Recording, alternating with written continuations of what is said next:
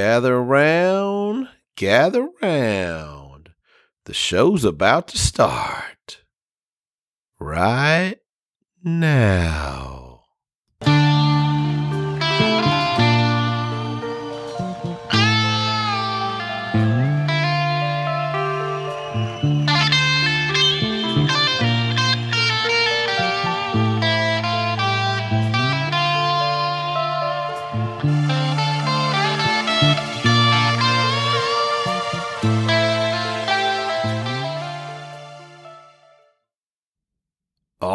Right. Welcome to episode 67 of Uncle Steve's Iron Maiden Zone.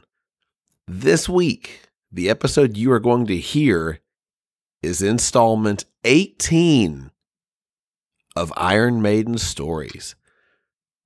I'm really excited to bring you this week's guest because he is someone that I've really been looking forward to talk to and been waiting for him for a while, as you will hear. But he really has some interesting stories for your listening pleasure that you are going to be fascinated by, just like I was.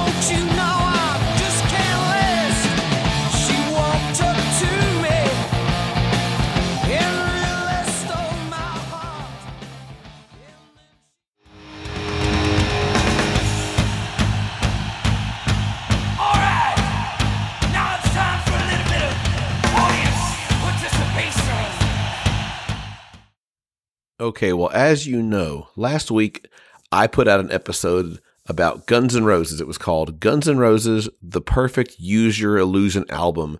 I had Nesbitt from the Talking, maybe I should say formally. I guess he's still the Talking Maiden guy. Nesbitt from Talking Maiden, the guy who he could have a podcast called Talking Guns N' Roses, as you will, as you heard. um, and I also had uh, Feckin over at Trainer Metal. I, mean, um, Trainer over at Fergal Met. Uh, I mean, Fergal Trainer over at Feckin Metal. Woo! I'm getting confused by all this guy's names. uh, anyway, we did an episode called Guns N' Roses, the perfect Use Your Illusion album. I still want to write all the lists up, and I don't do uh, the everyone does the Spotify's. I- I would like to just write them all up and let people vote on which one of the choices they prefer, which one of the albums they prefer. So, but the people that shared that show are as follows the Metal Chat podcast with Melissa from Boston, Luis Mariano in Venezuela, the Feckin Metal podcast from Ireland, and last but certainly not least, my buddy Andy in Falkirk, the Sassenach.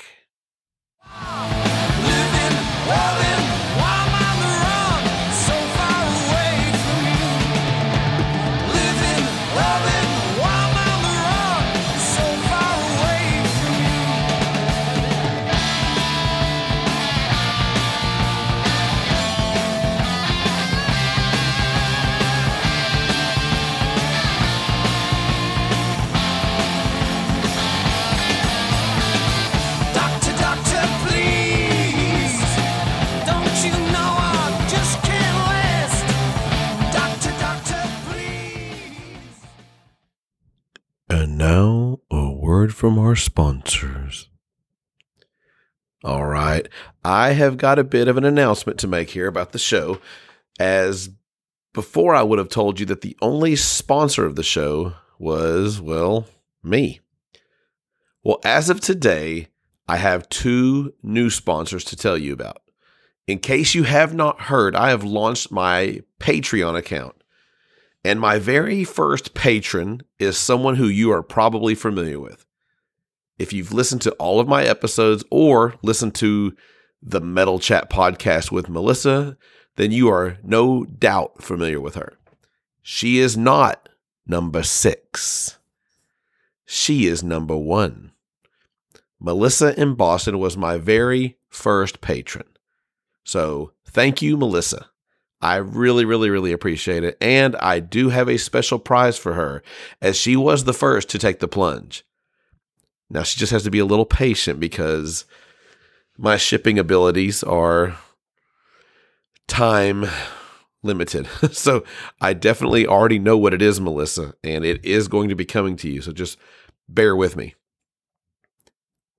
My number two patron is my friend Alan Bell over in England.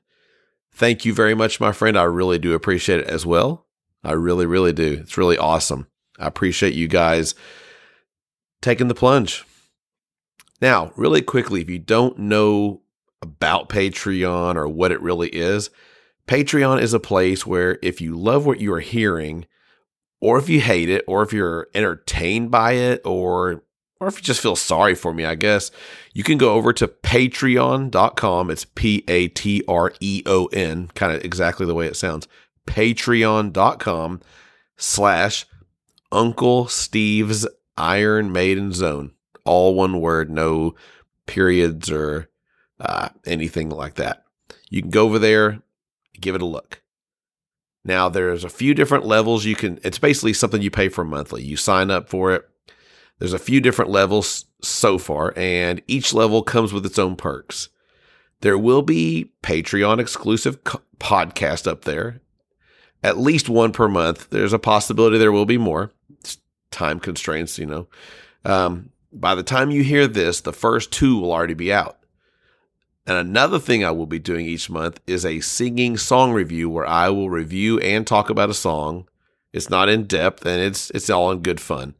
Um, it's something that is available as well. And as of today, March 2nd, 2021, the first two are up. If you go back, uh, I don't know what episode, but you can definitely get a sample of it. There's an episode I did, and at the very, very end, I did my very first singing song review for The Apparition by Iron Maiden. I don't want to give anything away, but I do want to add that the songs that I review are not always going to be Iron Maiden.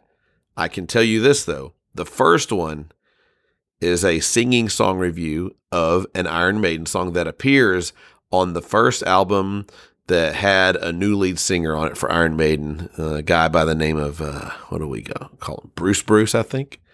So, and the second song that is up is not an Iron Maiden song, but it's a song that a lot of you probably love. So, I do have other ideas that I will be doing as well that will be exclusive to Patreon. And once you are there, I will certainly listen to your suggestions because I'll be on your dime at that point. All right. So, enough of the commercial. Thank you again to Melissa and Alan. And now, the moment you've all been waiting for. On with the show.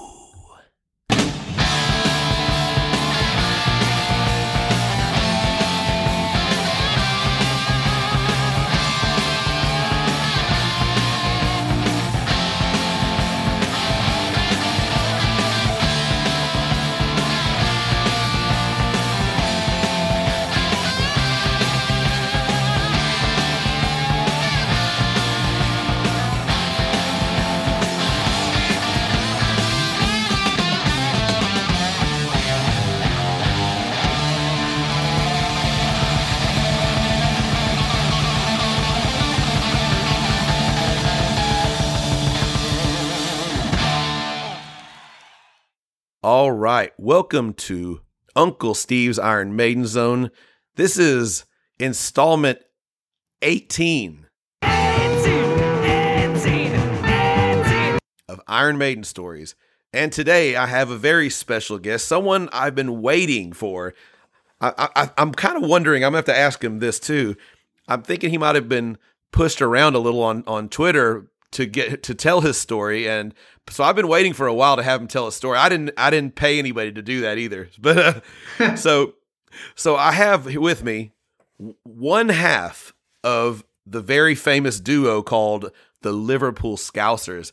I have Don McIntyre with me. Don, how are you doing, sir? I'm very well indeed, thank you, Steve. How are you? It's great to speak to you. Yeah, it's. I'm really excited to talk to you. I'm glad. I'm, I'm, first of all, I just want to thank you for taking the time to do it. And yeah, I'm. I've been looking forward to. You know, you chat with all these. Uh, you chat with different people, and you know, it's just. I, I put. I, I put it out there occasionally. I'll say, "Hey, send me your story." And let's hear what you got to say. Let's find out about you know everybody, and it's kind of an interesting thing. And sometimes people will interact with me a lot, but they don't ever send anything, and I'm just kind of like, "Come on, what are you waiting for?" And I think uh, I think the Weekend Warrior in particular told me that he was kind of trying to egg you on a little. He's like, "Hey, you know, you can, uh, you know, you could send your story in," and so Yeah, I think I think he, yeah he, he did drop a couple of heavy hints because as as anybody who sees what I get up to on on Twitter, um, I keep making references. Oh, I saw this band, or oh, that reminds me of such and such a band, and people say, you know, come back and say, well, wow, did you see them? Wow, I, I can't believe that. And Where, where did they do this? Did they do that? And then I think the, there was a couple of other people, but I think yeah, I think you're right. Probably mainly the warrior was saying, "Go on, you know, you want you want you want to send your story and you want to do your story. People would love to hear it."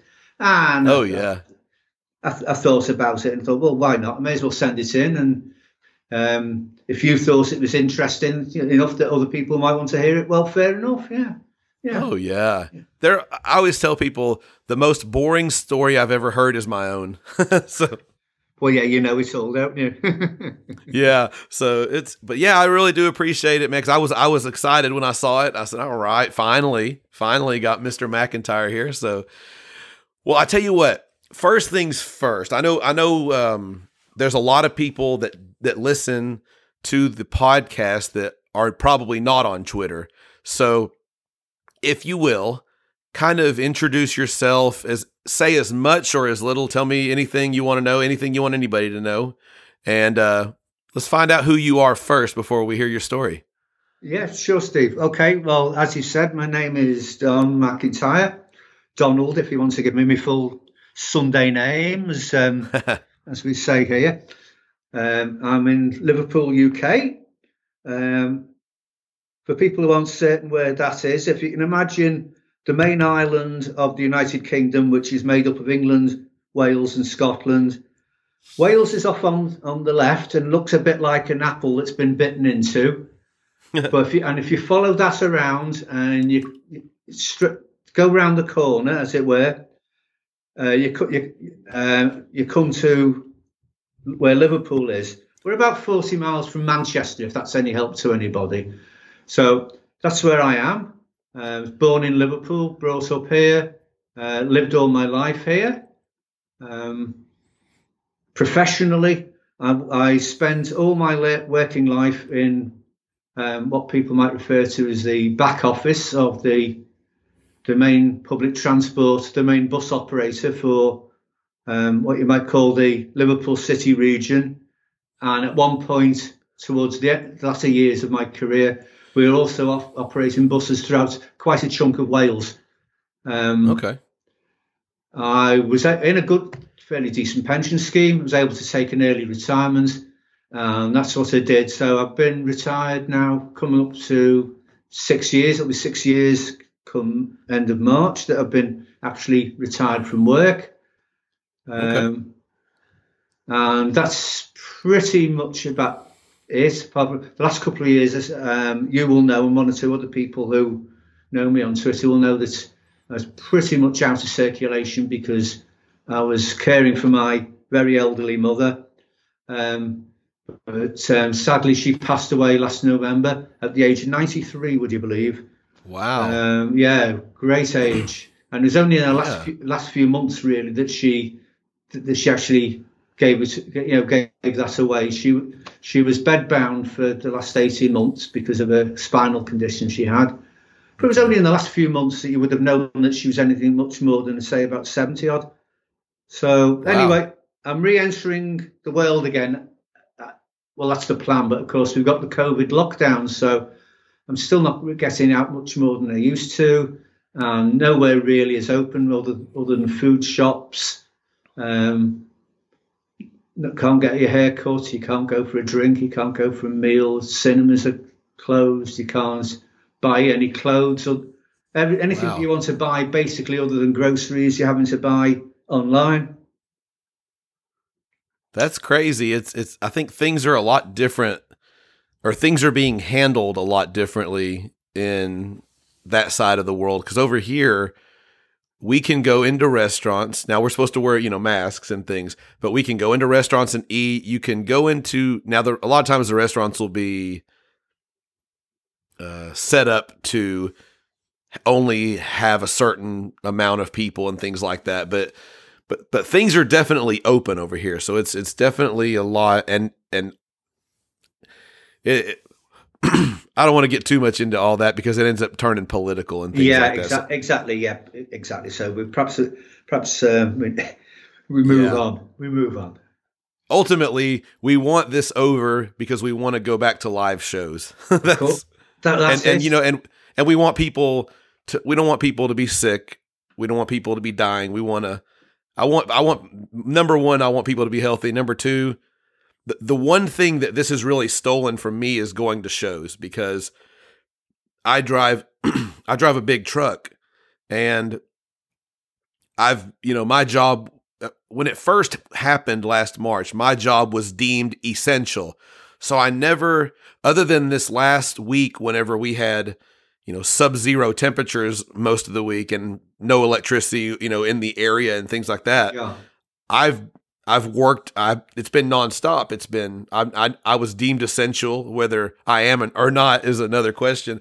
But so the, I, I haven't had any time away. And so the one thing that i've really lost is concerts. I can't that's the one thing that there's no way to get. I can still sneak into a restaurant and eat dinner or i can you know we, we went to a movie theater a few weeks ago i think. They i don't know when they opened back up but we we were able to go see a movie but concerts is the one thing that i there's no way i have no control zero control over Yeah. that so and that's a huge you know as a music lover that's a huge part of our lives Of course So- it is, yeah. Because you, you look forward so much, you know, the records and listening to things on the radio. If you're fortunate enough to have a good enough radio station, they're one thing, but there's nothing like the experience of going and seeing that band, is there?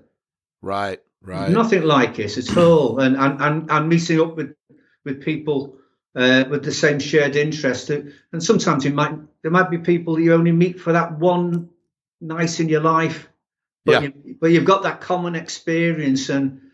Um, and you, you, you bond, and, and I know it's a cliche, and we keep saying it, but you know, I've followed an, any number of bands over the years, but I don't think there's anything like the immediate connection that fa- Maiden fans get. I agree. I definitely agree. And someone, I saw someone recently said that when you, you know, let's say, okay, like for the Legacy of the Beast tour, I, I only saw one show, and the show that I saw, I purchased the tickets. I can't remember the exact number, but I know it was a little north of 300 days in advance. Mm. So for almost a year, I knew on September 19th, 2019. Wait, wait. No, I'm sorry. September 21st, 2019, I'm going to see Iron Maiden. Me and my daughter. And so I knew it for all this time. I knew it was coming. And, and but they were saying, you know, we used to have this thing that we would look forward to where first you bought the tickets, then you just you were just waiting. Okay, two more weeks and I'm going to this show. One more week, I'm going to this show. Tomorrow night, you know, tonight's the night, you know, Yeah, just- yeah. it was all this buildup and all this excitement and and like you said, the the camaraderie of meeting people, new people, meeting our friends there, whoever we go with, whatever. The whole experience has just been completely taken. Yeah, And that's Yeah. very frustrating. So it is. It Anyway. is. I know. But so you know what? should, we Go should ahead, get go back ahead. to there. We should get back to there. If we'll, everybody behaves themselves, we'll get back to it. Yeah, yeah. I guess the thing we should really be say is we're alive and well, and that's a lot better than some people are right now. So, That's so true. so true. So true.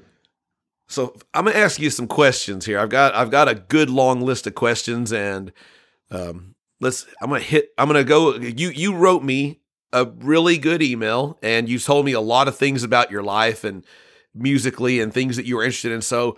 I wanted to start from the very beginning. What was the first kind of music? You told me that you were raised in a home with a certain kind of music and that you have a fondness for that music still to this day. What kind of music were you were you raised in the house with? Yeah, it, was mainly. Um, there was some of what t- tends to get called light music, um, you know, popular ballad singers and what have you, on because radio wasn't very exciting at all in those days. But the majority of stuff I can recall listening to when I was growing up was classical. Mhm. You know, classical music. You know, the the, the, the, the likes of you know Mozart, Beethoven, Schumann, Tchaikovsky, you know, that that that, that style of music, and um, that's that's that's what was on an awful lot of the time on the radio, and I, I certainly remember, and it's it's something I still do from time to time. Every summer, uh, the BBC, which is um, you know British Broadcasting Corporation, um, they promote and broadcast a whole season of classical concerts at the Royal Okay. from the Royal Albert Hall that runs throughout the summer. Every single one of them is broadcast live on the radio. A goodly number of them are either broadcast live on television or recorded to show later. And they get all the best artists from all over the world to attend to uh, perform at these concerts. And um, it's a sheer highlight. We have a very good uh, orchestra here in Liverpool, um, the Royal Liverpool Philharmonic Orchestra. I think they've Okay. got they've got a very, very good reputation um, internationally. So any any listeners who have an interest in classical might be aware of them. And their their, their concert hall is only about two miles from where I live. So um, whenever there's something really in, takes my fancy, it's it's quite easy to get to. Um, by and large, unless it's a really top flight and popular soloist, it's fairly easy to get hold of the tickets as well. So it's um, we're quite fortunate in that in that sense um, in Yeah. Liverpool, that, that as well as the what you might call the popular music scene that we've we've, we've had for going back for a decade, which comes and goes in its in its styles and it, and its uh, popularity.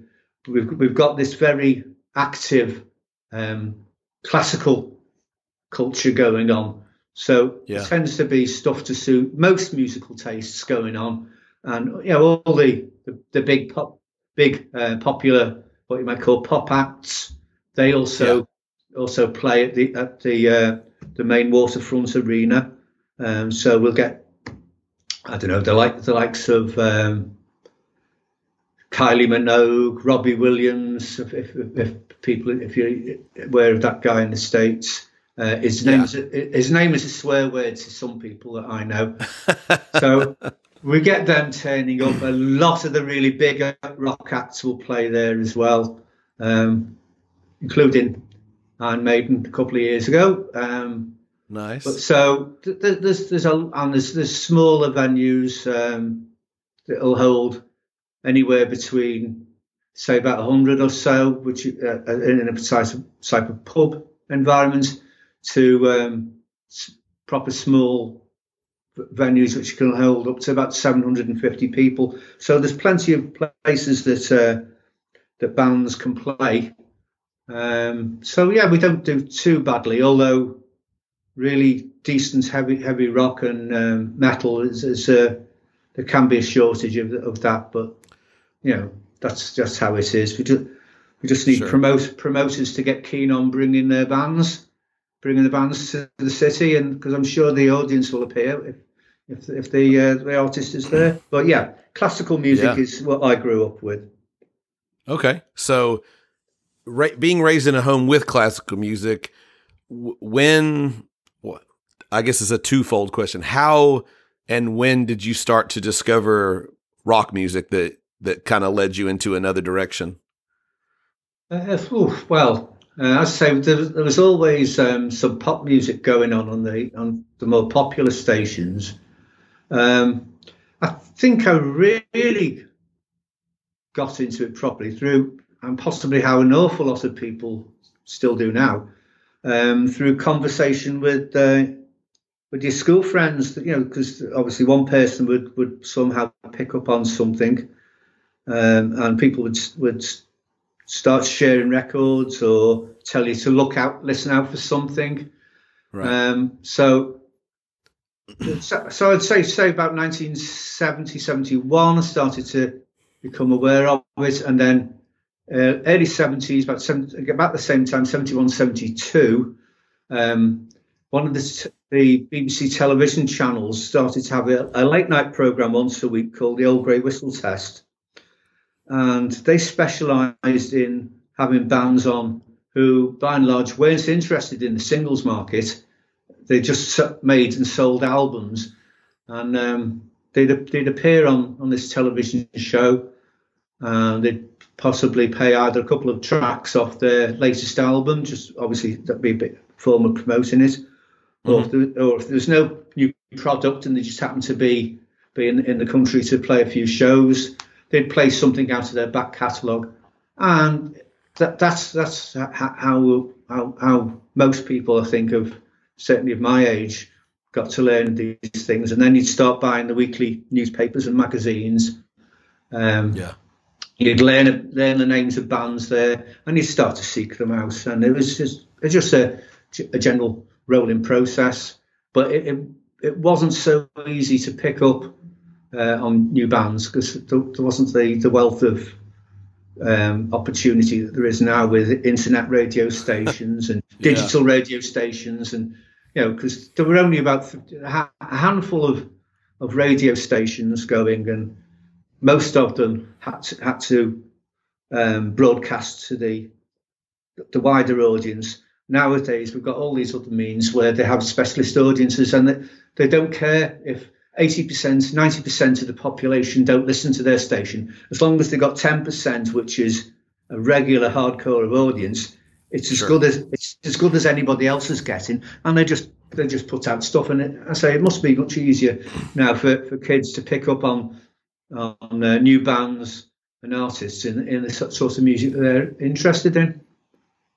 Yeah, people people nowadays, I guess the younger generation, they don't realize how good they have it with being able to find a music. You know, there was a time whenever we would hear music and wonder who it was. You know, now you have these little apps on the telephone where if you're listening to the, I, I could be in a restaurant and a song comes on, I can push a little button on my phone and it'll tell me, oh, this is who it's singing. This is what song it is. This is what album it's on. Yeah, yeah, exactly. Or Technology is great. Yeah, you're listening to a digital radio. Just change the the info that's coming over, and it scrolls across with the artist Right. and the track. So, um, yeah, it's it's so much easier. Uh, whether I would imagine it takes an awful lot of the fun out.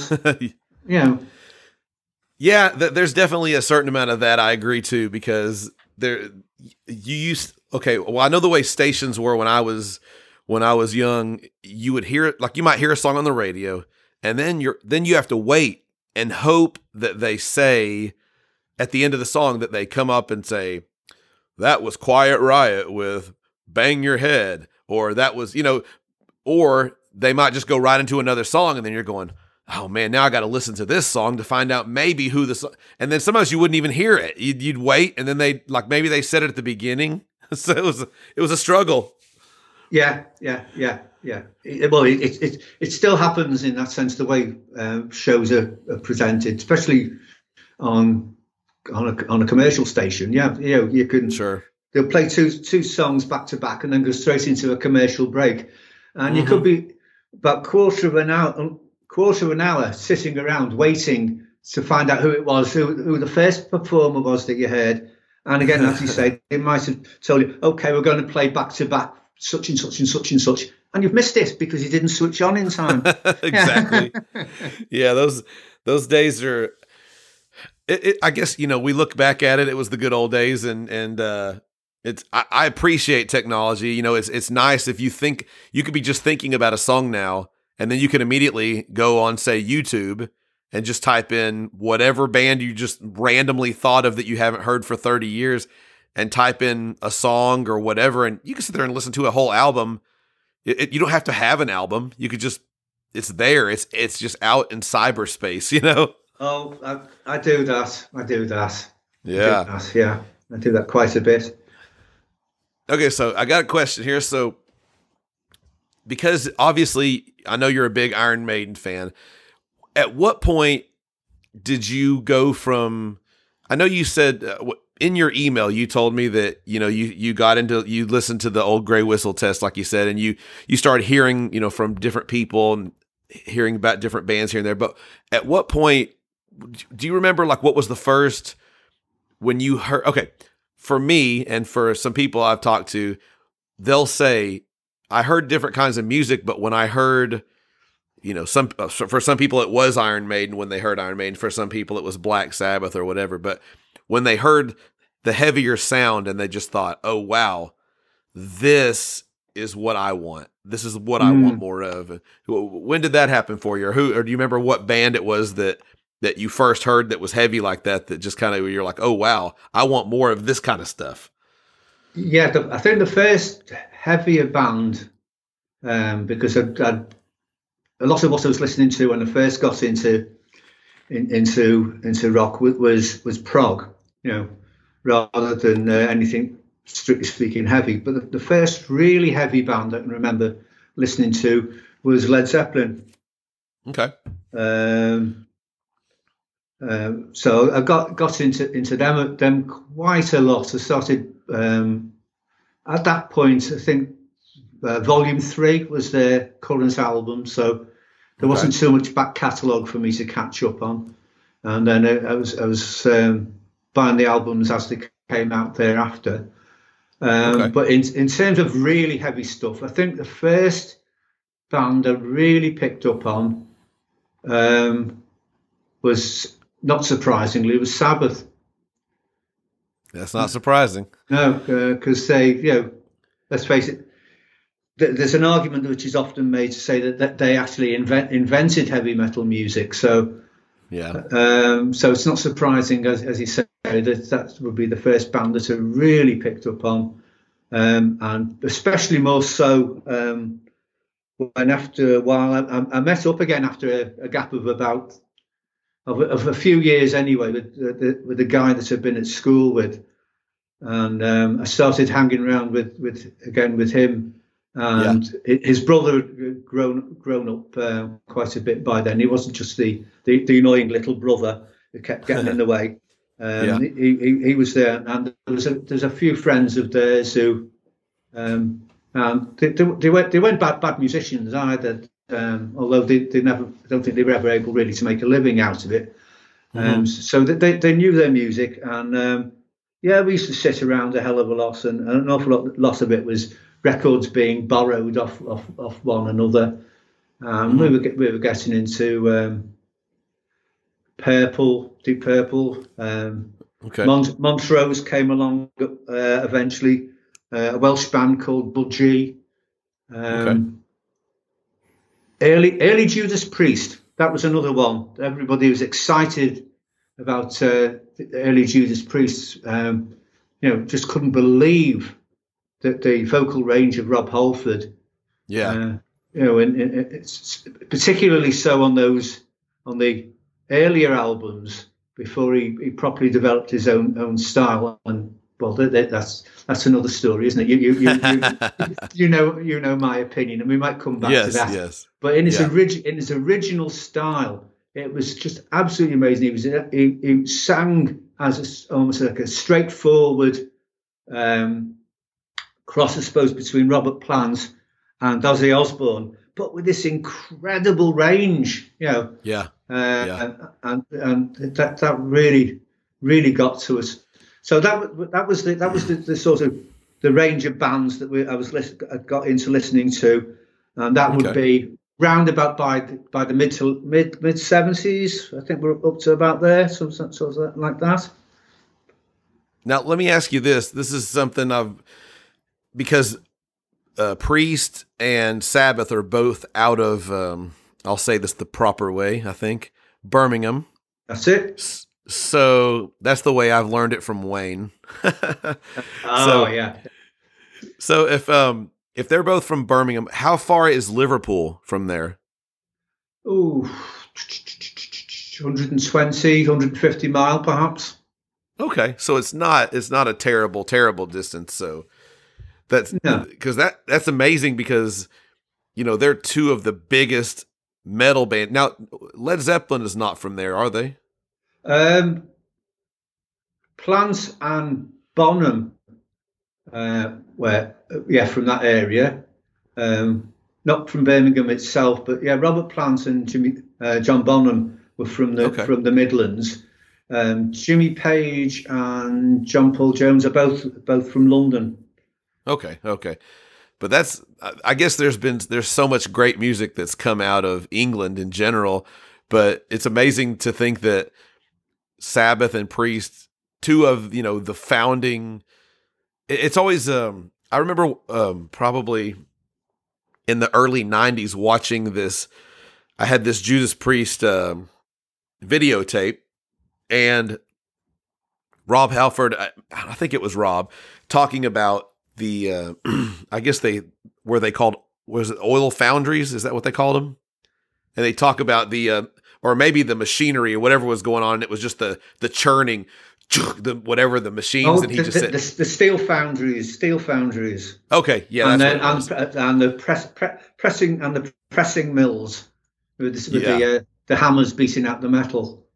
Yeah, he just said that sound just and he said it was just like something ingrained into you and I, I listened to um I don't I listened to his uh, audio his audio um his biography or whatever that came out or autobiography that came out recently and I was listening to it and he was talking about running by the plant and it was just so loud and, and just the whole like it, it was just ingrained in you that and so but it makes sense that that Sabbath and uh, priest both would have come from that area. So anyway, okay. Yeah, yeah, yeah.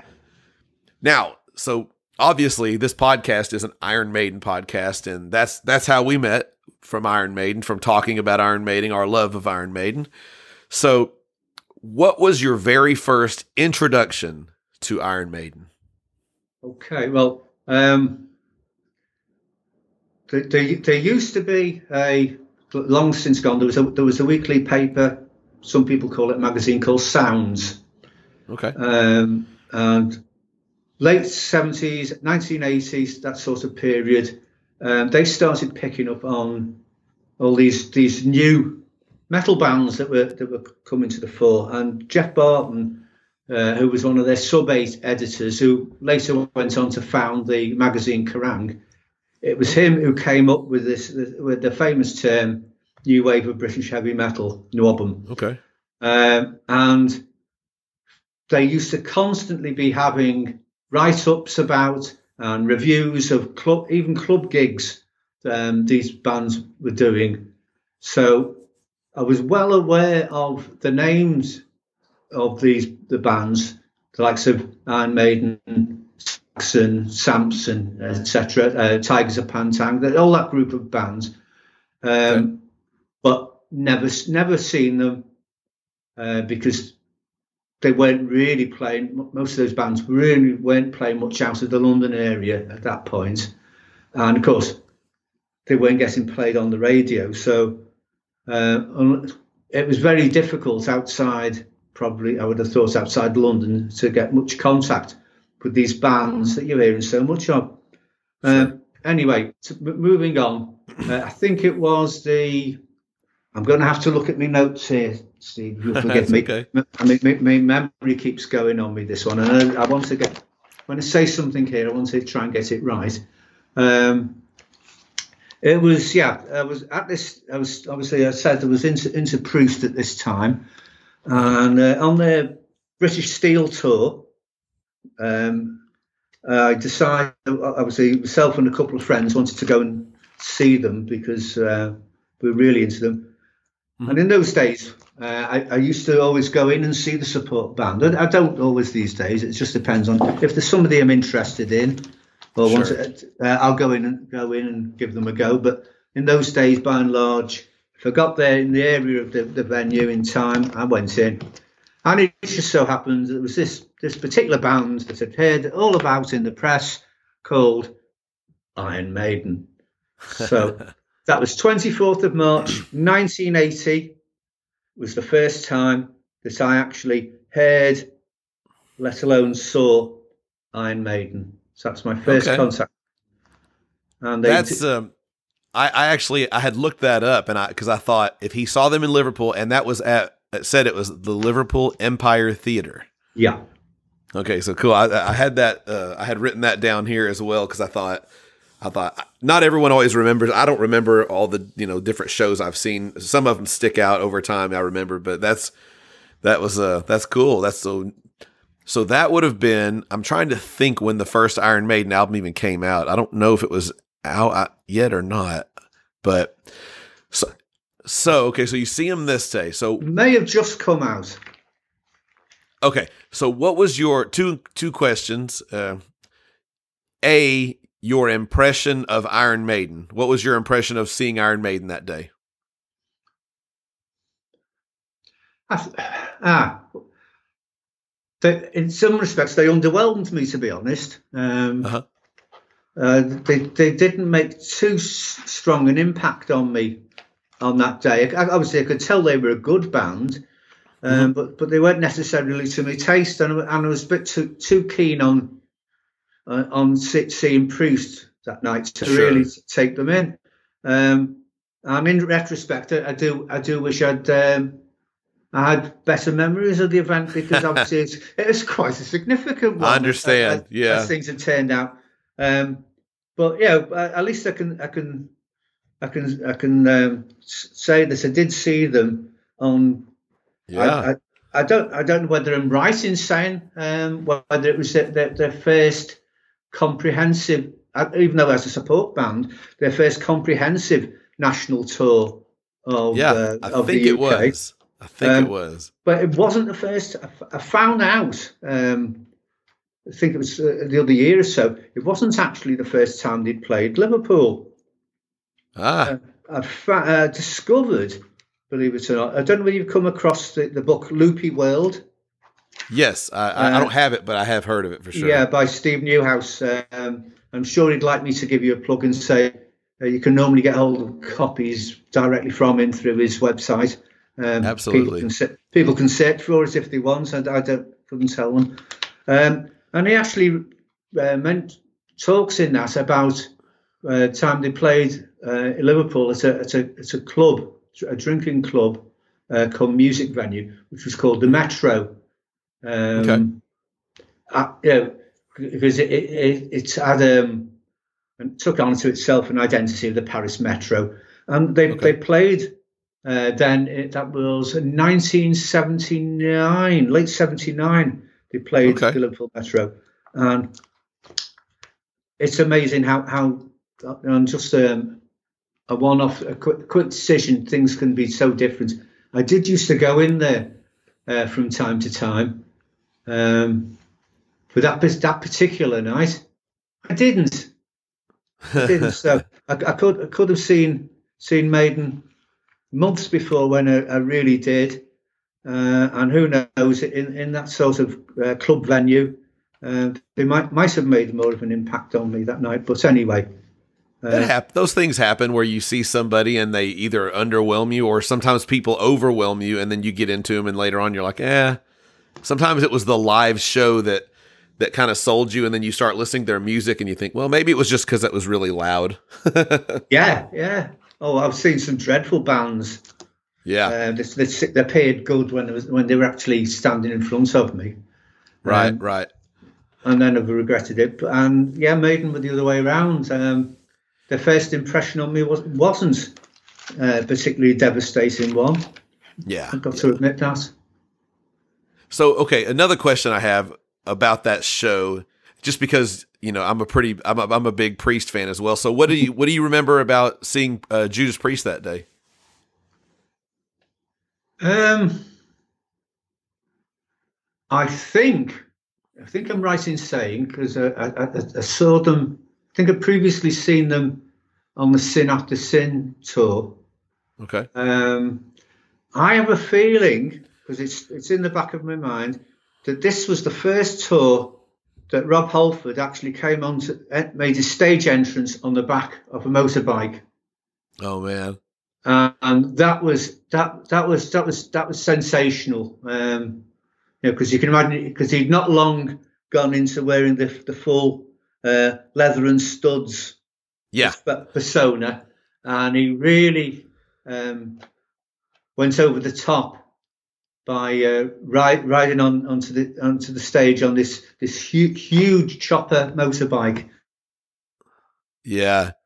I couldn't tell you what, what make of bike it was.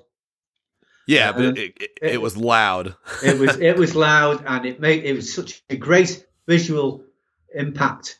Um, and then the, then the, then obviously they, they went into into that that uh, the set that they did, which and now I remember that it actually included um, what I think is one of the one of the best ever covers of, of a song.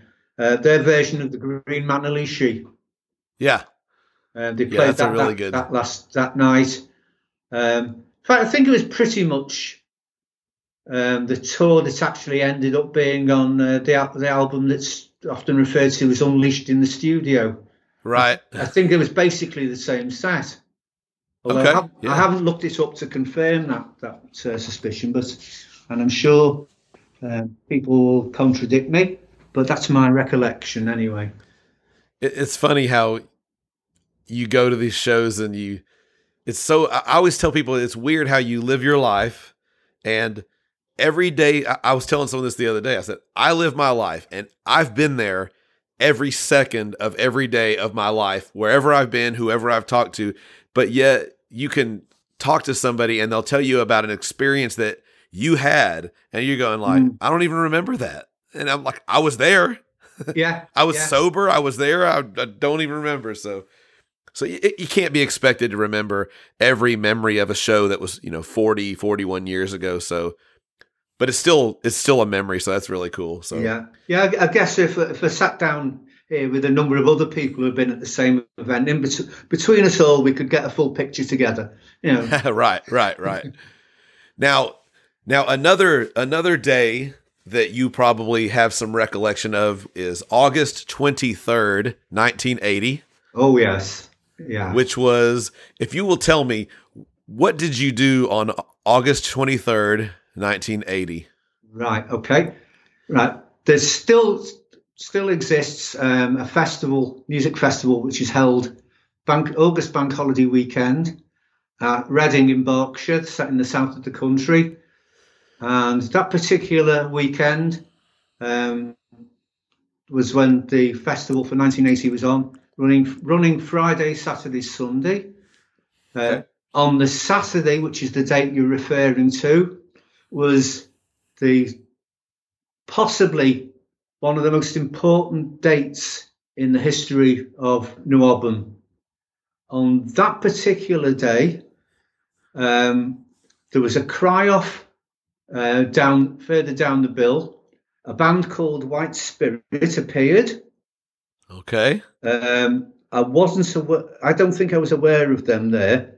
Um, but most people, if they saw any pictures of them, if they haven't heard the band, would recognize their guitarist. He- he- His, uh, his first name is Janick. And he- Someone who likes to, someone who likes to dance and prance. that's the very man. That's the very man. so they were on, uh, and I actually saw some. You can actually uh, get on YouTube a little bit of footage of their performance of that day, and he Oh, was cool. doing it then. He's not altered a bit. His stage persona is exactly the same as it was all those years ago. That's great. So they were on. Then there was a band I was particularly looking forward to seeing, which which was later on, because they had a vocalist with a very unusual name, and they also had the gimmick of where the stage was big enough the drummer used to sit inside a huge cage, uh, and he used to used to wear uh, a gimp mask. Uh, the drummer, drummer, real name Barry Purkis, used to uh, perform in the persona of Thunderstick, and the, the singer was the, with the quaint and unusual name was somebody called Bruce Bruce. Might have heard of him somewhere. He might have done something with his life. Yeah, yeah, yeah. He, I think he went on to do other things. The band was Samson. Samson, Um, okay. uh, yeah, and um, they really, really impressed me on the day. Um, the, you know, the, the, the, there, there was the novel, no- novelty value of the drummer, um, Sure. but uh, the guitarist Paul Samson was really good, and yeah, the, yeah, the vocalist, um, well, so, I think He wasn't too bad himself. he wasn't too bad. He, he's gone on to do some reasonable things in his life. Um, yeah, he, he, he, he, he was absolutely sensational. Yeah, I really enjoy, really enjoyed seeing him. Um, they didn't have. They probably only had about half an hour, forty minutes on stage, if that. But it was really Okay. worth it. Now, Sure. further, further up the bill was um, you had this uh, an- another a band that had, I've already mentioned that I saw earlier in the year, um, who've um, in more recent times referred to themselves as a little jazz band from London. It, it was Iron Maiden. Jazz band. Yeah, they they they were on. So that was the second time I saw them. That particular d- day was the second time I saw them. So you had those three um, le- almost legendary now bands of of uh, of Northern on the same day. Yeah. Every in between them, I actually managed to see five of the current six members of Maiden on the same day in different bands. That's um, wild. I, th- I think also over the course of that same weekend, I think I saw the Pat Travers band, who unfortunately uh, Nicko McBrain had moved on from them. They had Tommy Al- he had Tommy Aldridge playing drums for Oh, him. I think that time. Yeah, yeah, great, great drummer. But I nearly had I, I, I would nearly have had the f- full set there.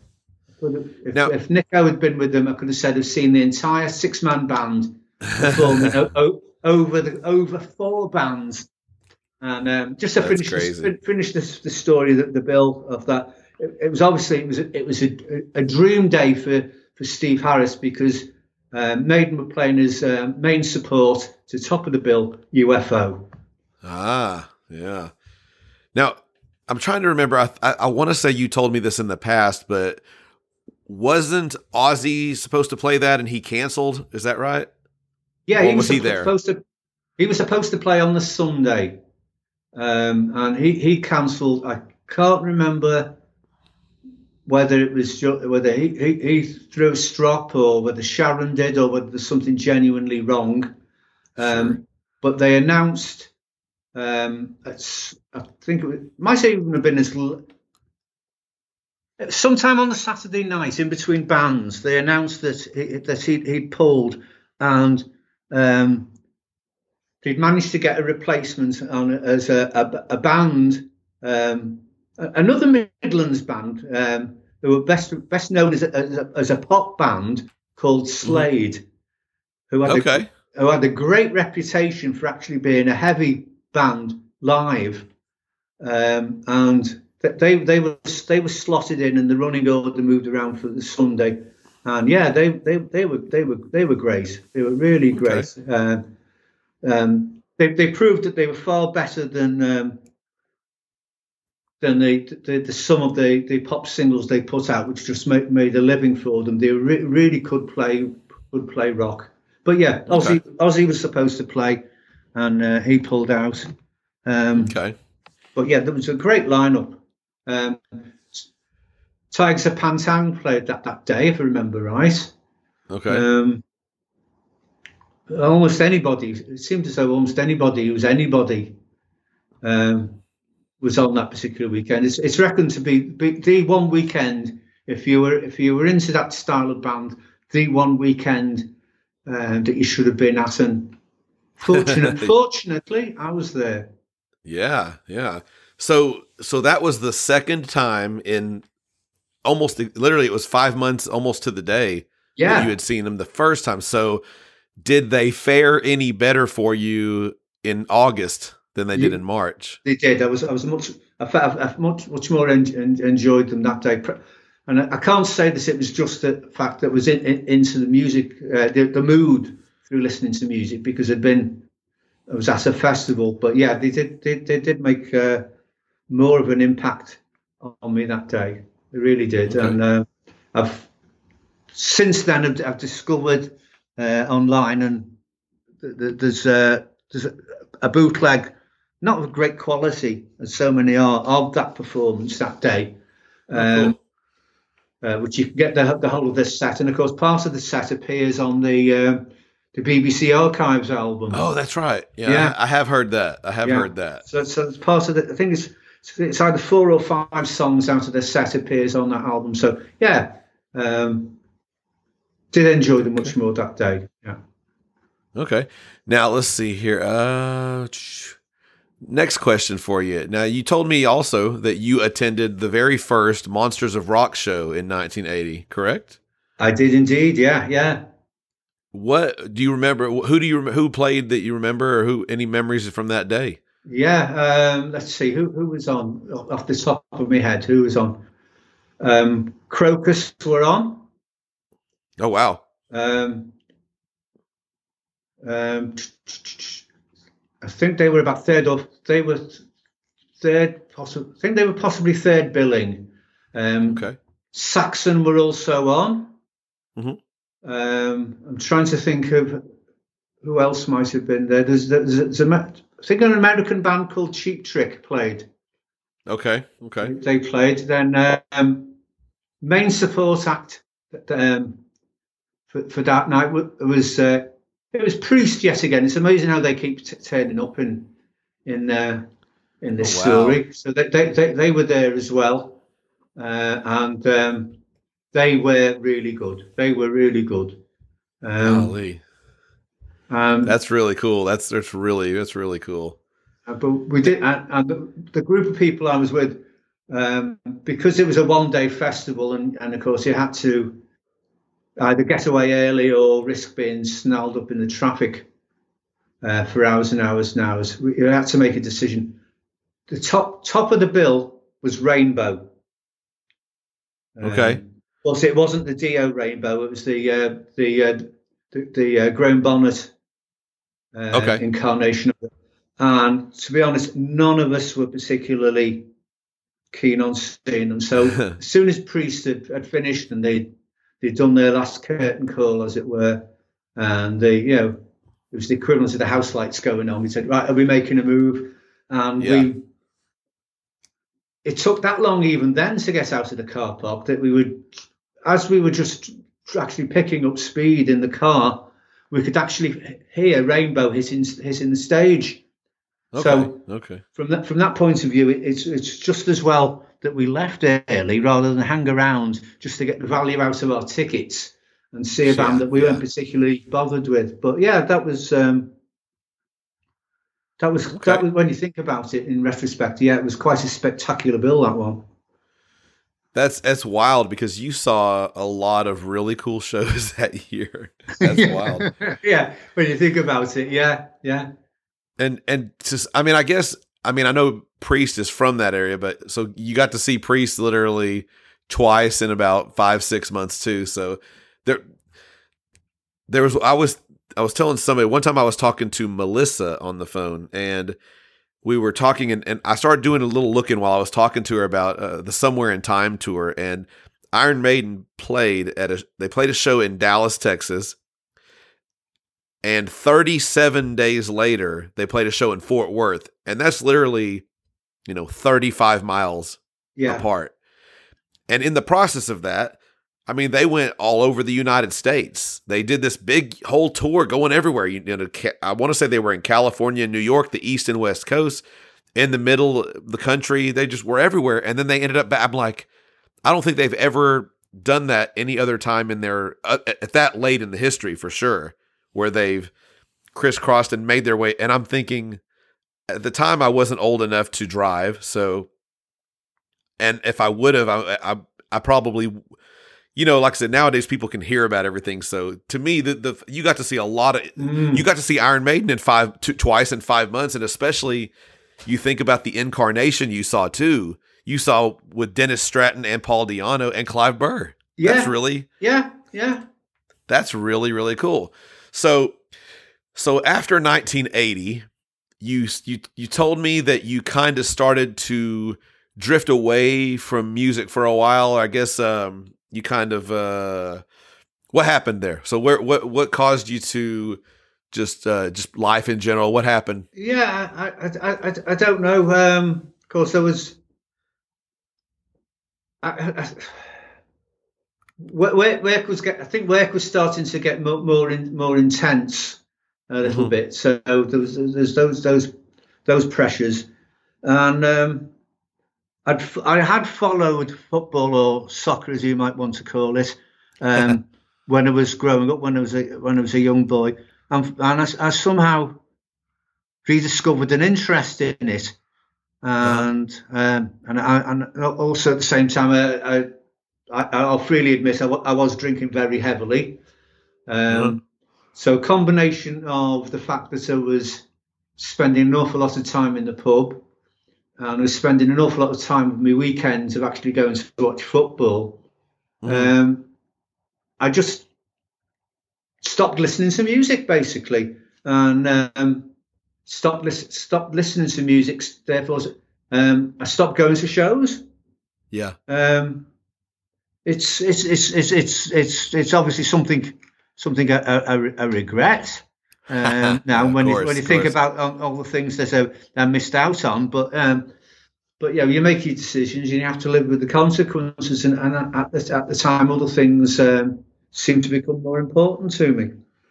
Sure. It, life things happen in life, you know. It's it's uh like like for me, you know, there was a time when I used to go to a lot of shows and then I got married and had had kids and and there was a good chunk of time where I just you know, like just different priorities take different precedence in your life and you don't a lot of times you don't have control over them, but you know, sometimes we just, it's just like, we it's like when, when you were young and sometimes your parents go, ah, you're just going through a phase. It's just a thing, you know, whatever. And it happens even when you're a grown up. so, Yeah, yeah, it does, it does, it does. You know, you'll pick up an interest and um, pers- pursue it quite keenly for a few years, and then something else will come along which right. seems more interesting. You know, y- y- your tastes get jaded, don't they? You know, it's not Oh, yeah. necessarily the fact that it's a fad. Your taste gets jaded, and you you're constantly Yeah. looking for something new. Oh yeah, something new, something exciting, something different. Yeah. So now I was wondering though, because uh, this is something you didn't say, but I think you may have just said this. But did were you just completely not listening to music at all, or did you still listen to the music that you already had kind of gotten into growing up? Uh, yeah, I think I was still. I was. Yeah, I was. I think it was not so much, but yeah, I think you're probably right. I was still listening to the stuff that I already knew. Uh, just wasn't learning any any any any, any new stuff. Um, you know, so I sort of um, hibernated in, in in that sense, I suppose that um, my, my musical knowledge didn't grow any. Gotcha, gotcha. Now, now, obviously, during this stage, within I guess say within a year and a half or so of this, or not even that long, probably within a, a, a solid year, the the singer that you enjoyed so much at Reading, that Mr. Bruce Bruce, became the lead singer of Iron Maiden. Did did you have any like so from the time that you got out? Did you have any knowledge? Like, did you ever hear? Hey, the guy from Samson's the singer in Iron Maiden. Did you ever hear anything about that, or was it just far gone? No, uh, yeah, no, I, I, I, knew, I knew about it. C- Certainly, uh, uh, I was aware of it. Um, Okay. I, I, I, that's uh, when that happened. I think I was, I was, I still had uh, an interest in, in what was going on. So I knew knew it had happened, um, but um, I just didn't didn't follow up my my my interest in finding out what what he was what he, how the, how the band now sounded with him in it. Right, Right. Okay. Well, that, I mean, that makes sense. It's. I was just. I was. I've kind of wondered about that because I, I thought, well, he really. I think that's so cool though that that you saw Bruce with Samson before he was in Maiden, and you thought to yourself, "Man, this guy really has some pipes. This guy can really sing. That's really cool." That's oh really yeah, cool. yeah. Oh yeah. Oh yeah. Okay, so at a certain point, you started getting back into going to shows. So what what happened during that stage of your life that that you thought maybe I should start listening to these listening to music again, going to shows? What what got you to doing that again? Uh, well, it was a, a guy that had been been going to the football with um, for for a number of years. Um, he, he he was this this guy was a goth, and he, he used to get all sorts of stick. Um, he'd, he'd try and dress dress down a little bit, but he was still turning up at the match, and it was obvious that he was. Uh, he wasn't your average football supporter. He certainly wasn't a weekend warrior in that sense. um, um, so he, he used to get he used, used to get get a fair bit of stick, but you, you could uh, talking to him, you knew that he knew his music, and but boy, boy, does he know, know his music. And I just happened to pick up um, on a Saturday morning kids show that that's, um, sometimes played some quite sensible stuff. So I, I might have it have it on and the, the, the volume down while I was pottering around and having, having a bit of breakfast and something like that. And um, the uh, band band came on and they announced this. Oh, they just hit number one in the charts. Evanescence Okay. Uh, with um, "Bring Me to Life." And uh, I, I, heard that, and then they were on again the following week because I think they were still number one. Um, I heard that a couple of times, and then I said to, said to my friend, "I'll, I'll name check him." I don't think uh, I can't imagine that he actually lis- listens to this, but I'll name check him. He, he's, he's Sean. His name is. Um, Okay. uh, I said to him that the next time I saw him, yeah, I've seen this band uh, on on television show called Evanescence. Yeah, yeah, quite like the single. Yeah, yeah, yeah it's it's quite good. Says, um, what do you know about them? Is is is the, is the is the rest of the album worth listening to? He said, yeah, yeah, it's it is. It's pretty good stuff. You know, um, you know, I, I've got a copy and I really enjoy it. So, okay, so I took his recommendation went out, um, bought, bought a copy, gave that a really good listen. Next time I saw him, yeah, really enjoyed that. Uh, so he said, okay, well, if you like that, here's another band you might want to listen to. Uh huh. And he said, uh, an, It- an Italian, the classed as goth metal band called Lacuna Coil. Okay. Uh, they, they have they ha- have a, a male and female uh, twin lead vocalists, and you know they, they they sing separately most of the time, or, or certainly did do. And he he said, and he named a particular album called Unleashed Memories, and said, right, listen to that before you do anything uh, before that, because the album before it is probably going to be too goth for you. Uh, I'm not sure whether you'd be totally into the album after that. So go for that one. Right. Uh-huh. Okay. I bought a copy of that. Next time I saw him, hey, come here. I've got a bone to pick with you. And he, he, he for years, he said, the look on my face, he didn't know whether I was being serious or not. So he started quaking in his boots and said, You know that album that you suggested I listen to? Yeah. He said, Yeah. You know, I can't get those tunes out of my mind at all. It's so good, it's driving me mad. And he should have seen the relief on his face. That's anyway, funny. So I then went out and bought the the other album, one called Comalies, which uh, I think is still this still their biggest selling album. That Okay. came out in about 2003. I think it's still their biggest selling album, and loved that.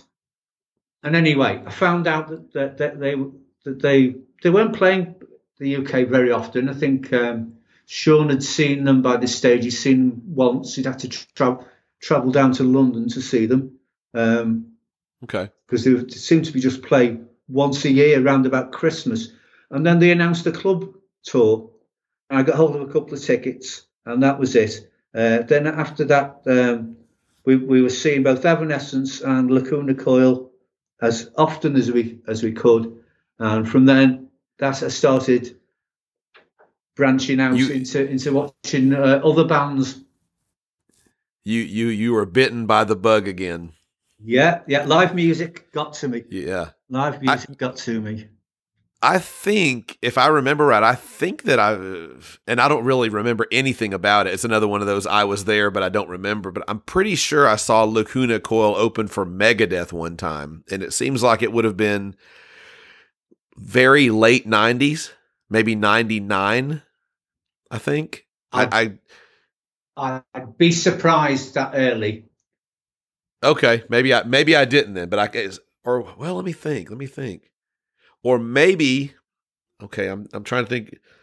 You know, you know sometimes you start thinking about things and it it, it swirls around a little. I might have seen them Hmm. I don't know if uh, there's a band that I'm real that I like a lot called POD and they may have opened for POD as well. So that may maybe that's where I saw them, but I could swear I could swear I've seen them at least it sounds like I have. But anyway, I digress. That ri- so. that that ring that rings a bell. To be honest, Steve, that rings a bell. Okay, so that Yeah. might Yeah, that, That you might might, ha- you, you, that might be it. Yeah, you might be right with that one. because that would have been. oh, I'm trying to think of what year that would have been. That would have been anywhere from. Well, anywhere from '99 to 2003 or four, somewhere in that range. I'm trying to think of the date, the times. I- It's. Mm, I'm trying to. I'm going into an area that I haven't thought about in a while. So yeah, but I, I'm- I, I, I think whether, you're right or not in the dates, I think you're right in thinking that they did support POD. okay, okay. I, I- I have something vaguely at the back of my mind that they did do that. Yeah. Did do such a tour.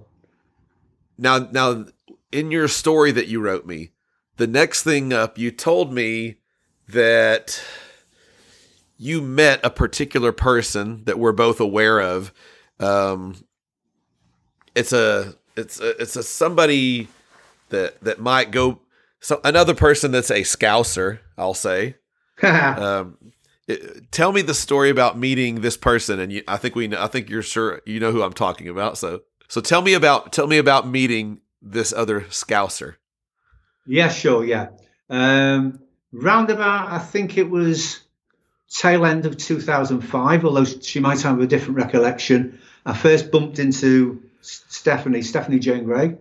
Um, uh, myself and um, a, a good friend of mine who I, I found out only the other day um, had passed away. We'd fallen out of contact as as people do. Um, Yeah, the two of us used to drink in this particular pub in the centre of Liverpool uh, every Friday night. We'd meet up and we'd, we'd spend the evening drinking and, and chatting. And Stephanie and her um, workmate and colleague Paul, um, they they started they were coming into the pub as well, and we we fell into talking. Yeah. Uh, never never knowingly encountered these people before, but so we found that we had so much in common. It was amazing. Um, Uh-huh. Uh, we both had an interest in um, in rugby union, uh, Okay. and and that developed into uh, when I was uh, was looking for um, a club locally to, to go and start watching. Um, S- Stephanie suggested the name the, the club that she used to go and watch, so um, I started going along there a few months later and um, became a very active member there. Um, had to stop going for the reasons I, I mentioned at the very beginning of, of our of our talk, and then of course lockdowns prevented them uh, ha- having any sort of season this time around. yeah, but yeah. but um, we also I picked up on the fact that her and, her and Paul used to wear Iron Maiden t-shirts. now at this stage, it's that long since I'd actually heard anything by by them that I wasn't fully aware that the band was even still going sure, sure. incredible. But uh, yeah, well, they obviously, I suppose they must be still going because yeah, you wouldn't ac necessarily actively wear a t-shirt of a, a long defunct band. And Although some people I know I know do, um, but, right, right. but but this was a regular thing. Every week, they seemed to be out in Iron Maiden t-shirts and different different t-shirts every week, and it transpired they they had this concept of Friday night is Iron Maiden t-shirt night.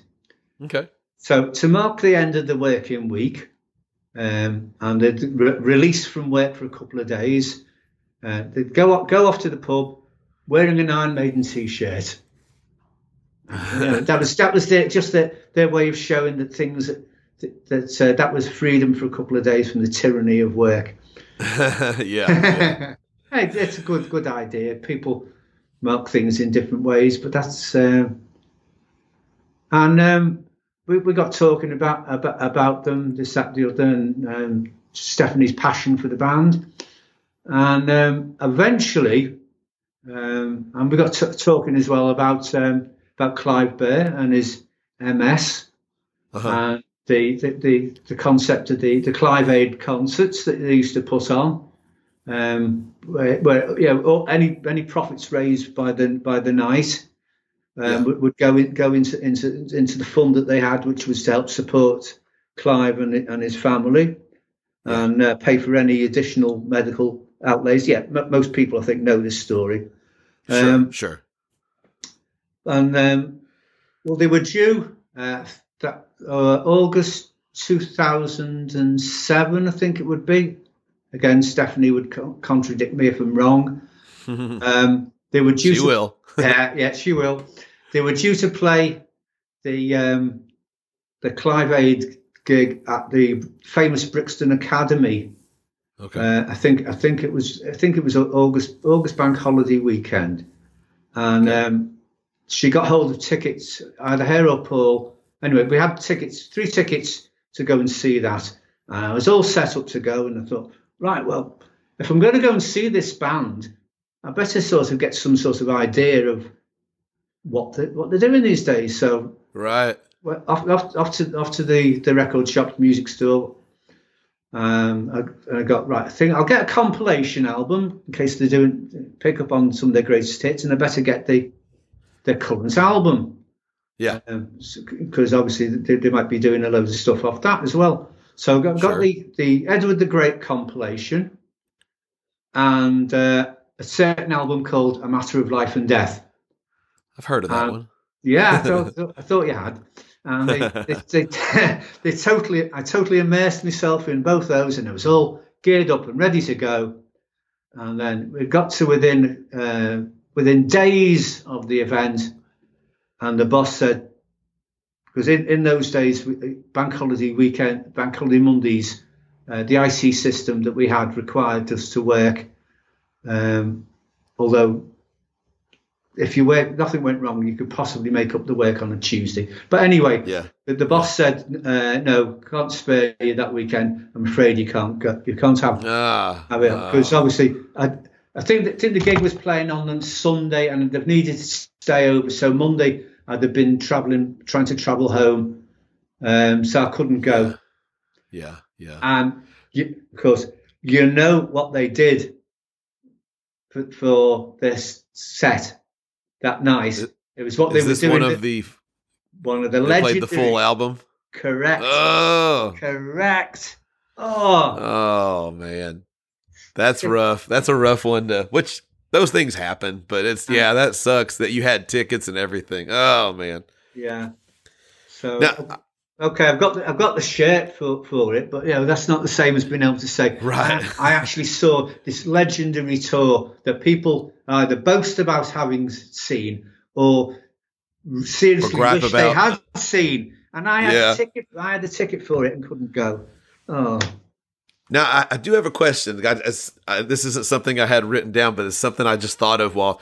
So you're, you know, so you're talking to Stephanie and, and Paul, and you you have this history of maybe and maybe unbeknownst to you, you know, obviously you probably didn't realize at the time, but you you saw them with the original singer, the the guitar player that was only on the first album and the first few you know little tours, yeah. and so you're talking to them and and they're wearing Iron Maiden shirts and you kind of talking you're saying oh you you see them wearing them every week and at some point the conversation comes up where you're going you know I saw Iron Maiden at Reading and I saw them opening for Judas Priest back then and but I haven't really heard them and uh, at least I'm at least I'm assuming I'm assuming this so you can correct me if I'm wrong but you're you're like well I haven't really heard them for the past uh, 20 25 years Mm.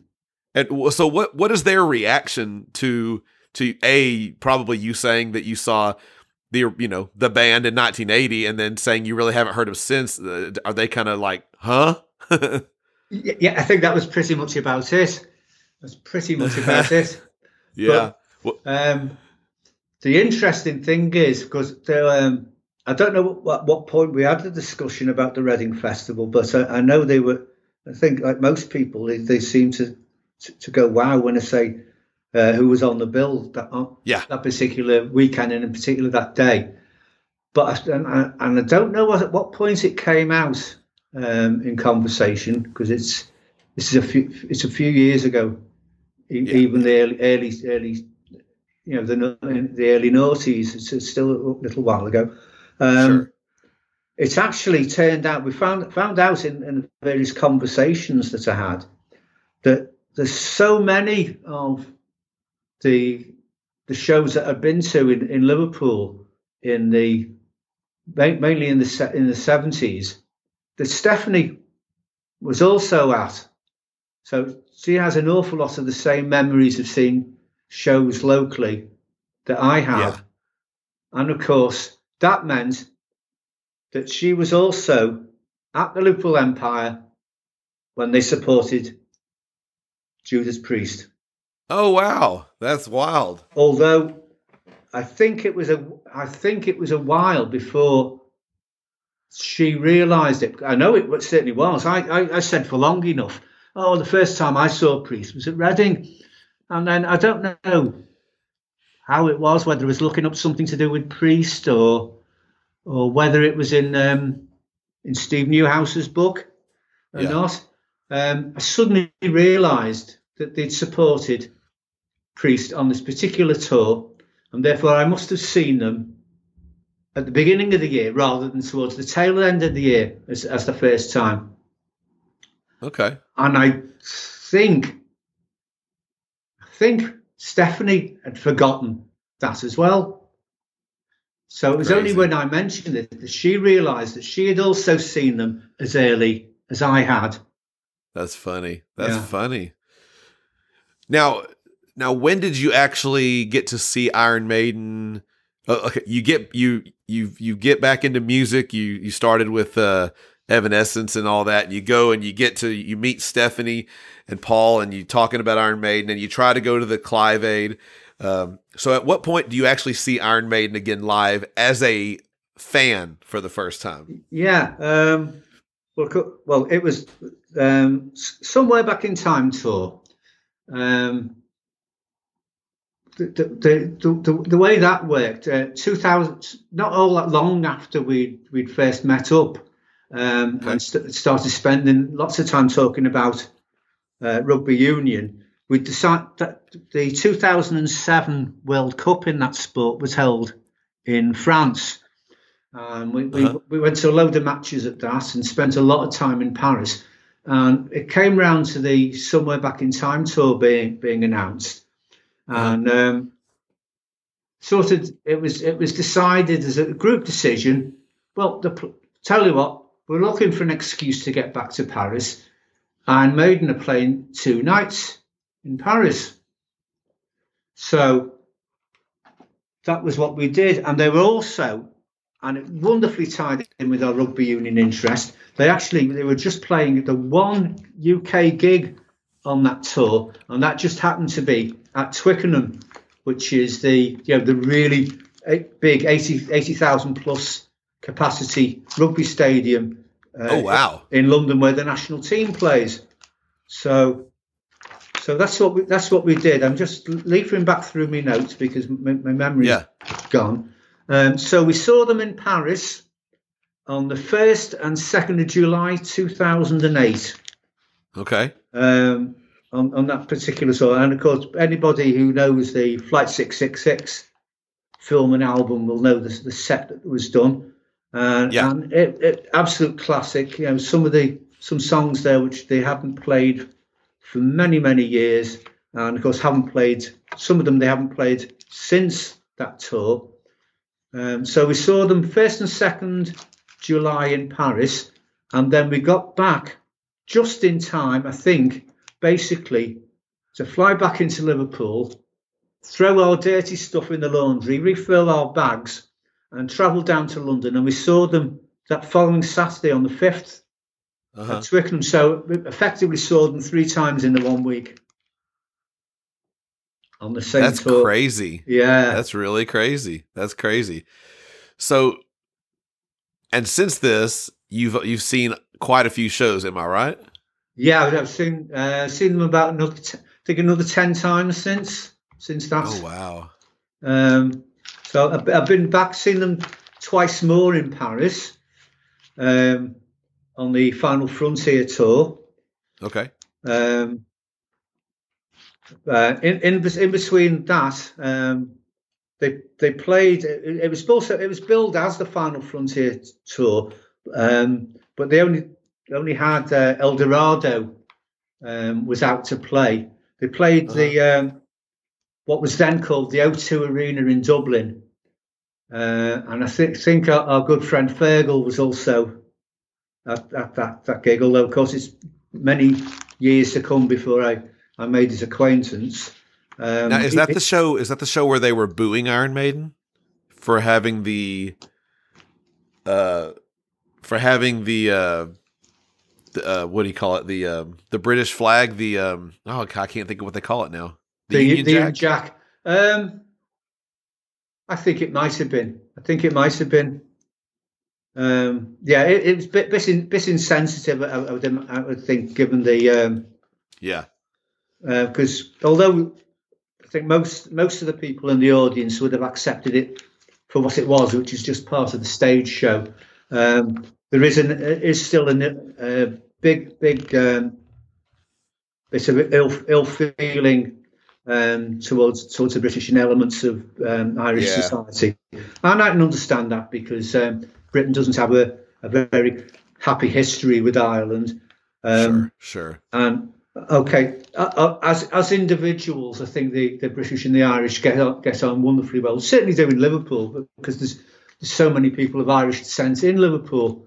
But I think Yeah. when it comes to um, national symbols and things like that, that uh, it's uh, there, is, there, there is there is a sufficient ill feeling. Yeah, so I think that that might be that might be the occasion where that happened.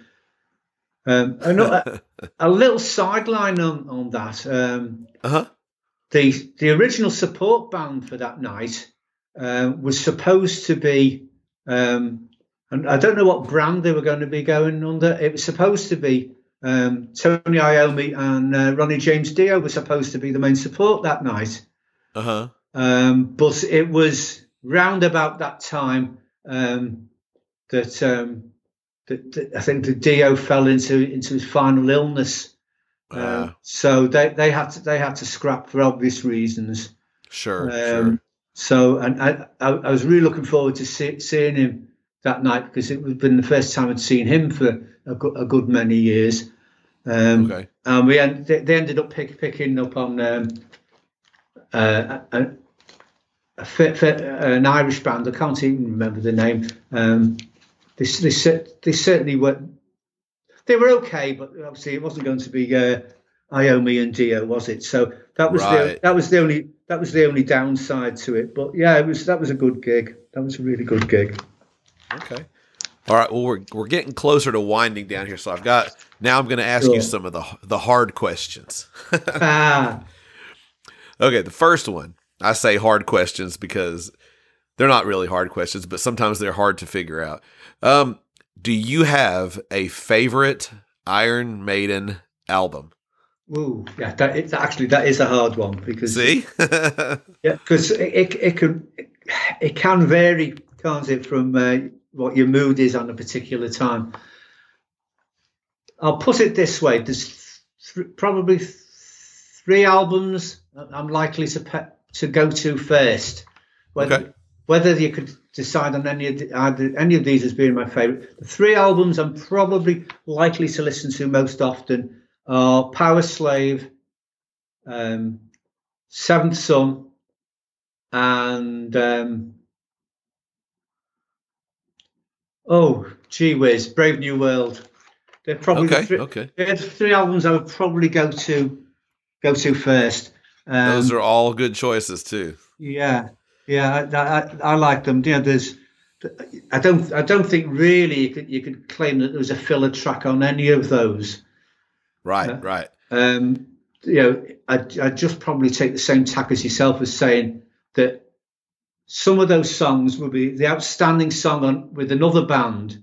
It's just that Right. they they're not as good as some of the other songs on, on the album, but they're still great songs. There's no filler, there's no Yeah. messing around, and uh, from from start pretty much from start to finish, they're all great albums. Although I think I have to say, as a piece of work, um, and Alejandra will be leaping up and down when I say this. She'll love this because I, know- I think it's it's, it's her, her favourite album. I think as a piece of work, the most accomplished is Seventh Son. Okay, okay. I, I, I I won't, I won't get into my, uh, my choices on this because I'm asking you. now, now this next question is even tougher. Although I have answered it before, it's it's still a tough question. Do you have a favorite? Well, I'll have to ask it a different. way. What is your favorite song by Iron Maiden? If you had to name one Ooh. today, because that can always. I know these, like I said, these answers can always change based by day. But if you answered that question today, this moment, what would you say your your favorite song is by Iron Maiden? Oh, oh dear. Oh, I can throw you another question to give you a second to think about it. go on then. Go on. Of all the tours that you have seen, which tour would you say is your favorite tour to have seen? I, I, I think That's a tough one too, probably. Yes, it is because uh, I can you can make all sorts of reasons for saying uh, saying the legacy of the beast because because the staging of it was so wonderful, and there were Yeah. songs that hadn't been played for years, and uh, like many people, I probably I probably thought, well, I never would get to see them. Um, But for I think for, probably for sentimental reasons because it, it was where I, I first got back to seeing them again, and again the stage sets were so so wonderful. Um, Somewhere back in time, I think is uh, of the tours I've seen. I think that's my favourite. Uh, that's, Um, yeah, that's definitely a good one. Yeah, which probably leads me to think um, it possibly today probably just edge it as my favourite song might be "Rhyme of the Ancient Mariner." Okay, okay. I uh, I listened to uh, one of our um, a, lo- a, a, a mutual interest that we have, a mutual podcast that we both enjoy. Uh, I listened to Wayne's Powerslave episode uh, just while I was on my way trying to get back home, and I got done listening to it, and his um, his analysis of the song I felt was really, and I even wrote him something on Twitter a little uh, not too long before we talked about it but his analysis was so good that I thought as soon as I got done, I was like, I have got to listen to Powerslave right now, the album. I just and I turned it on and I just listened to it and I just thought that to me, there's two albums that I think Iron Maiden has that are, I guess I would say, are pretty close to perfect in how they sound. They sound like everything belongs, and and that's one of them. Power Yeah. Slave is certainly one of them yeah, but but I listened to that today and and and and there's a a part when I was listening to Rhyme of the Ancient Mariner there was a certain part where I was going because to me the song when I was listening to the song Powerslave I was just going this has I don't really have a I don't have I'm not like a Nesbit or you know having all of my songs in order but I thought this has got it's hard to say because they have so many great songs but I was like, this has got to be a top 10 song, Powerslave. It's so, so great. And then I was, so while I was listening to Rhyme, I thought, this song isn't nearly as good as Powerslave. And then I'm listening to it and it gets to a certain part and I'm just going, I forget that, nix that, nix that. That was not a good.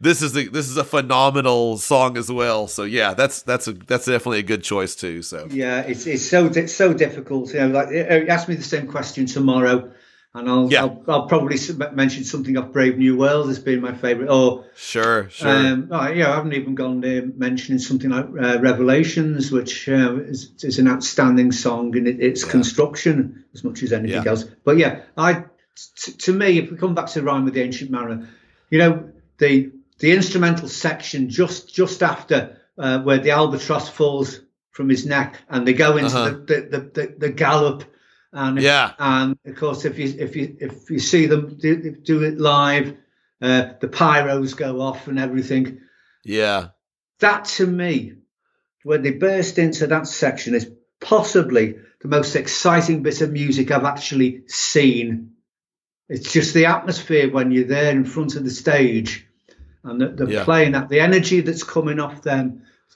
being fed back off the audience. You've got the light show. You've got the pyrotechnics. It's it's it's it, it's unbelievable. It's very hard to des- describe the thing to, an- to, to anybody even if you know that they've actually seen it's hard to describe how you feel about Yeah. it and I, I, I I know it's um, you shouldn't get mixed up with the um, how you feel about something which is when it's performed live, it's how it is how it is on the recording. Oh yeah, that Um, plays a part though. That definitely plays a part. plays a uh, part. Uh, in, I think, I think in, in in the case of some songs, um, that that over influ- how it how it how it comes over live over influences people's attitude towards a particular song. Um, I think I think Fear of the Dark is a is a good example. of Oh that. yeah, You know, it, on, Definitely. on on record, it is nowhere near as good a song as it is Oh, yeah. in live performance.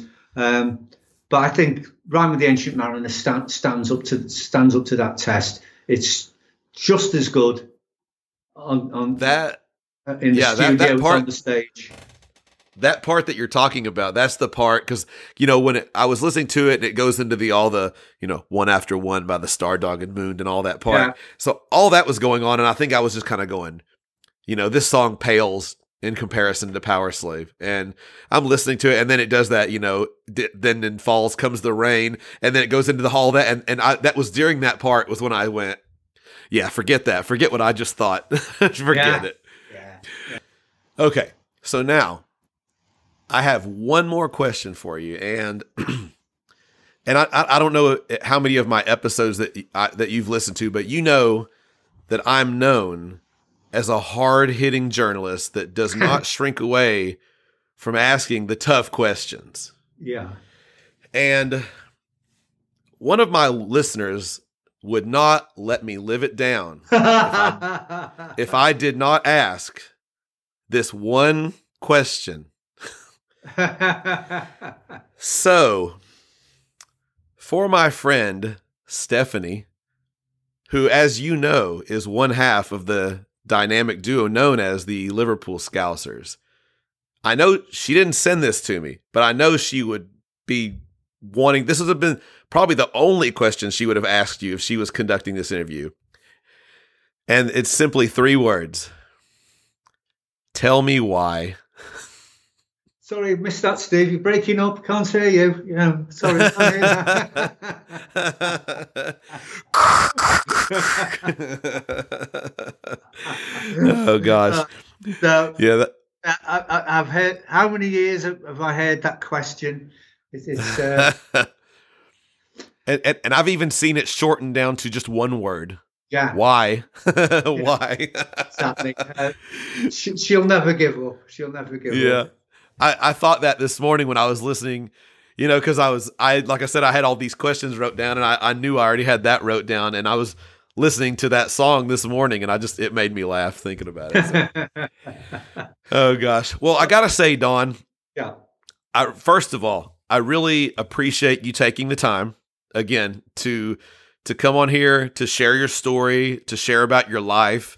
Um, it's always it's when I started my podcast, I and I've and I've said this a million times to a lot of people, but I always thought it would be cool as a as a just a some random dude if someone would invite me on their podcast. And when I started first talking to people and just finding their stories and I just thought man this is a really cool thing because mm-hmm. everybody's story whether it's you went and you know that you you know you you flew on an airplane and met Bruce Dickinson or you know cuz he was the pilot or or if it was just something like me being on a school bus and getting into an argument about something stupid every one of us has these stories and they're all Yeah. really cool to hear and and the more i hear them the more i was just like it's always neat because everyone's is different none of them are exactly the same so i first i just want to say thank you because i appreciate you coming on I- i've been wanting you to send your story in for a while so when i think it's been it's probably been two or three weeks ago that you sent it to me and we've been kind of trying to coordinate all this Yeah, And, uh, yeah, yeah. Cause, yeah, because we were close to.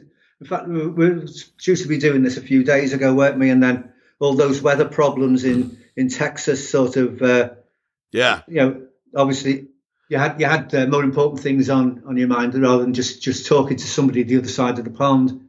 So yeah, Yeah. it's taken us a little while to get this organised, and it's it's it certainly has been a pleasure to speak to you. Yeah, yeah. I, I uh, like I said, it's it's it's always fun. It's always it's because we chat online. We we've been chatting online for months, and and it's it's one thing to it's one thing to um to to you know to see somebody's text come across, but it's another thing to actually have a real conversation with somebody. So I do really appreciate it, and I've really really enjoyed it. Thank you very much. Yeah, yeah, I, I have myself. It's been it's been great. Been great. Yeah. So I'm gonna get off the phone with you now. I'm gonna take my daughter to the doctor. oh, oh, for, for a second I thought you, I feared you were going to say something else. Then. I might take her to the wood to the shed and give her a whipping too. But but yeah, I really really appreciate it. I appreciate your time, and I hope you have a good day. I hope you. I don't. Do you want rain? You said it was going to rain. Do, are you wanting rain? Uh, no, we, we we don't really need any because we, we, we had um, we've had a hell of a hell of a lot of rain this winter, so it's probably Ah. not necessary. It still hasn't started. Okay. You know, still hasn't started. Um, it's, Well- just, it's got darker, but it hasn't got started raining. Yeah. Well, I hope you enjoy the rest of your evening, and um, I'll have to tell Stephanie that I don't know why. Well, Uh, perhaps So- you have, perhaps you'll have to ask somebody who really does know. yeah, yeah. I guess we might have to track down uh, a certain double named lead singer, Yeah. Mr. Bruce Bruce. All right. Thank you, sir. Have a good day. Thank you, Steve. You, you have a good time, and uh, hope hope, you, hope your daughter gets well. Thank you, sir. I appreciate it. Have a good one. And you. All right. Okay. Take right, care. bye-bye. Okay. Bye Cheers. Bye bye. Bye bye. All right. Well, there you have it. I hope that you have enjoyed hearing Don's story as much as I enjoyed having the conversation with him. Once again, I must say thank you to Don for taking the time out of his life to share his story with all of us. So thank you very much, Don. And now, on behalf of myself, Don McIntyre, the Liverpool Scouser, I mean, come on, from Iron Maiden, from Eddie, and from the boys.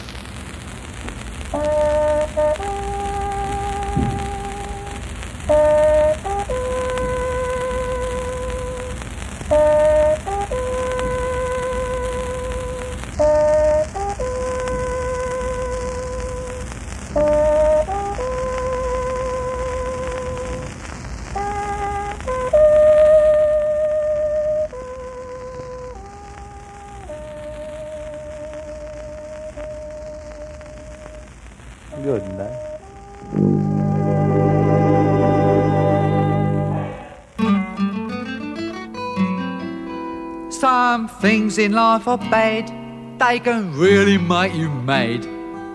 Other things just make you swear and curse. When you're chewing on life's gristle, don't grumble, give a whistle. And this'll help things turn out for the best. And always look on the bright side of life. always look on the light side of life. If life seems jolly rotten, there's something you've forgotten, and that's to laugh and smile and dance and sing. When you're feeling in the dumps, don't be silly chumps. Just purse your lips and whistle, that's the thing. Hey, always look on the bright